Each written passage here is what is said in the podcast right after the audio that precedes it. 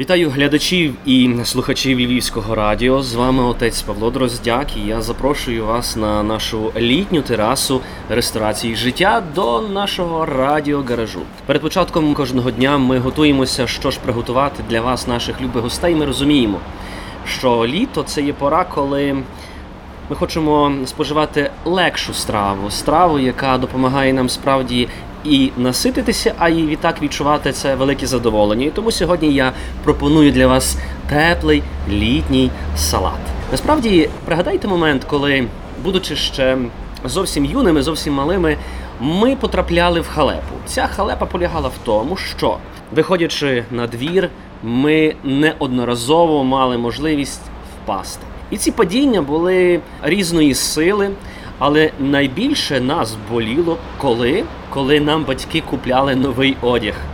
І коли ми одягали або нові джинси, або якусь гарну нову блузку, виходили на двір, і вмить ця блузка могла бути заплямлена якимись солодощами. Вмить ми могли впасти на коліна і роздерти наші джинси. І якою би не була велика рана від нашого побитого коліна, ми завжди думали про те, а що скаже тато з мамою. Ми навіть не думали, чи саме стіпивши зуби, що рана є глибокою і кров тече, але ми шукали подорожника, щоб швидко його зірвати, плюнути, приклеїти, і все одразу ставало на місце. І ми йшли зажурені додому. Чому зажурені? Тому що розуміли, що маємо постати перед обличчям тих, хто нас любить, перед обличчям тим, кому ми справді зобов'язані те, що ми сьогодні є живі перед обличчями нашими батьками. І бувало так, що ця дорога додому була не зовсім легкою. Ми переосмислювали собі дуже багато моментів. Е, що ж буде, коли ми прийдемо? Що ж ми скажемо? Е, як ми зможемо оправдатися за те, що лише якусь годину-дві ми поносили цей новий одяг, а тепер він е, власне є пошкодженим. І ця дорога додому була надважкою. Коли ми приходили додому, батьки не сварили нас. Найперше, що батьки робили, це дивилися на нашу рану, яку ми собі завдали, обробляли, і ми продовжували жити далі. Насправді, ті рани, які ми завдавали собі в нашому дитинстві, вони носили дуже такий педагогічний характер. В чому полягала ця педагогіка? Педагогіка полягала в тому, що, будучи самовпевненими, ми йшли і ми до кінця не думали про життя, ми не думали про зовнішні обставини, ми не думали про те, що нас оточує, ми не думали, в якому ключі ми е, проведемо цей чи інший час. Але тільки коли ми падали, ми усвідомлювали, що ми зробили. І оце усвідомлення цього падіння було цим справжнім педагогічним моментом коли ми розуміли, хто нас любить, і як ми неначе зраджували цю любов, яка дарована була нашими батьками, нашими близькими. Тому ми справді мусимо працювати над собою щодня, працювати в тому ключі, щоб розуміти, що всі падіння, які ми переживаємо, вони час до часу можуть відбуватися в нашому житті. Час до часу заростають наші рани, можливо, заростаються якісь рубці, але все рівно продовжує в нашому серці жити оця пам'ять. Ця пам'ять про те, що відбулося зі мною. І як в цьому першому випадку, коли було це падіння. Під руками в нас був подорожник, який ставав для нас найкращим лікувальним засобом, щоб зупинити кров, щоб якось дійти додому. Ми справді ставимо сьогодні собі питання: а що є в моєму житті саме сьогодні, тут і тепер, тим подорожником, який може залікувати мою рану? Що сьогодні, тут і тепер є для мене тим таким мотиваційним, який може мене підняти з цього упадку, в який я потрапив? Насправді ці моменти мотивації для нас можуть бути дуже різними, адже і падіння є е, різної величини, які завдають нам ту чи іншу, але ж все рівно ж таки травму. Знаєте, є такий вислів: все, що мене не вбиває, робить мене сильнішим. Але чи ми собі не задаємо питання, все те, що мене вбиває або хоче мене вбити, воно все ж таки завдає мені цієї рани. Рани, яка може затягнутися зовні, але всередині вона може жити. І тому нашим завданням є без сумніву, що стілення ран. Стілення ран є дуже важливим моментом, адже а, ці рани вони ще тягнуться від самого дитинства.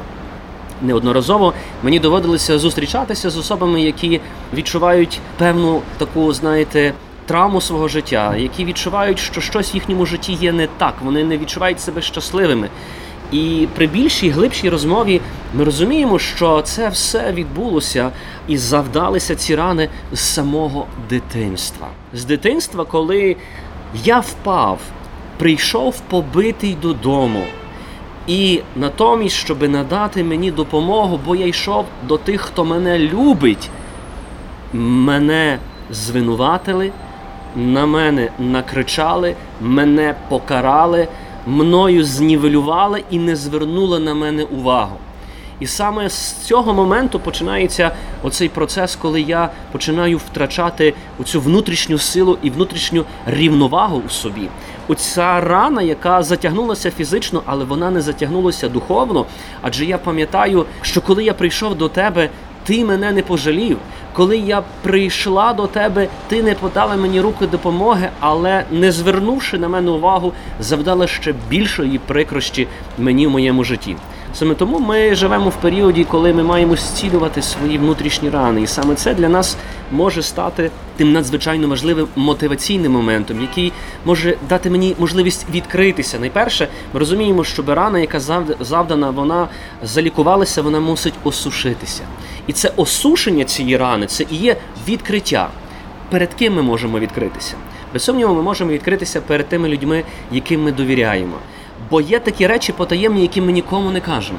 Але відкриття одне перед одним, дуже щось особливого, часами глибоко, інтимного, є дуже і дуже небезпечним, тому що ми маємо максимально довіритися особі, якій ми відкриваємо своє серце. Тому що якщо відкритися особі, а ця особа не збирається лікувати мої рани, вона може завдати мені ще більшої шкоди. Коли ми рухаємося далі по тій дорозі зцілення і мотивації, ми зустрічаємося із психологами. Звісно, що психологи, особливо психологи християнського спрямування, вони надзвичайно є корисними в нашому житті, адже вони можуть нам власне привідкрити оцю дорогу до нашої рани. Вони можуть привідкрити у ці моменти, які дозволяють мені переосмислити своє життя, побачити, в чому я є сильний, побачити, в чому я можу справді себе правильно мотивувати і відчувати щастя від цього життя. Саме тому ми справді покликані пам'ятати про те, що маємо тих добрих помічників, але йдучи далі, оминаючи психологів, ми йдемо до духівників. Ми йдемо до тих людей, які допомагають нам не просто відкрити своє серце, відкрити свою рану, але допомагають її і зцілити. І це зцілення відбувається у втайні покаянні. Е, багато хто з молодих людей каже, отче, я не розумію, для чого йти до сповіді, для чого йти до тих священників. Подивіться, один такий, інший такий, третій такий, четвертий такий.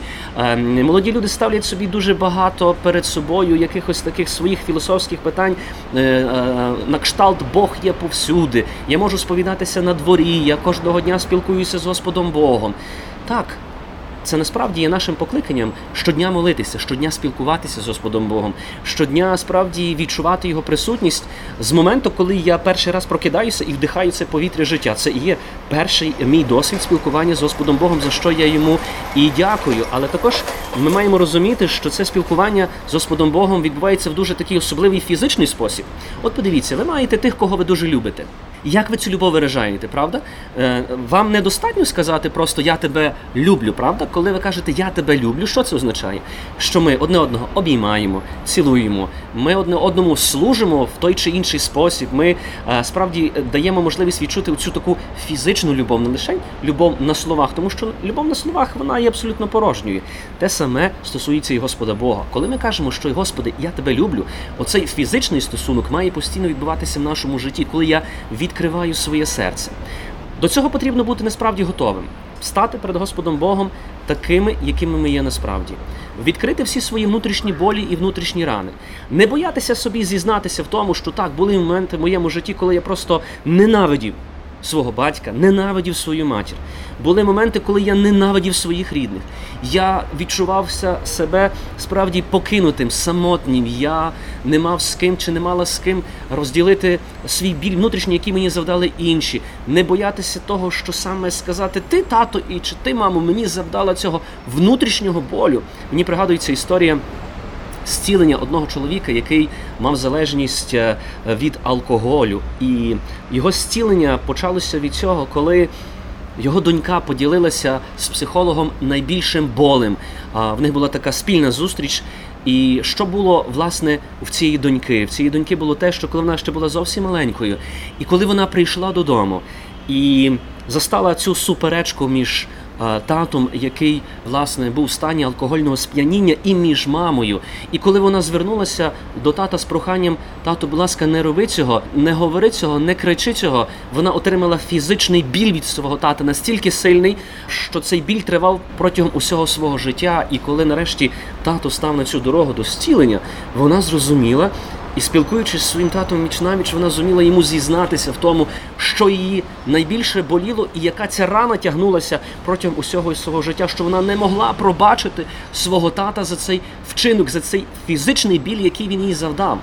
Саме тому ми говоримо про те, щоб зізнатися, зізнатися самому собі і зізнатися перед Господом Богом про ці рани, які ми собі часами завдали. І тому для нас в нашому житті завжди є оці такі добрі подорожники, яких ми зустрічаємо в нашому житті. Це ті моменти, які дозволяють нам тимчасово власне залікувати нашу рану. Це і наші друзі які є завжди поруч, друзі, які готові прийти нам до допомоги. Справді ці добрі друзі, яким я можу відкрити своє серце, і вони мені можуть показати шлях, ідучи яким я можу отримати це зцілення.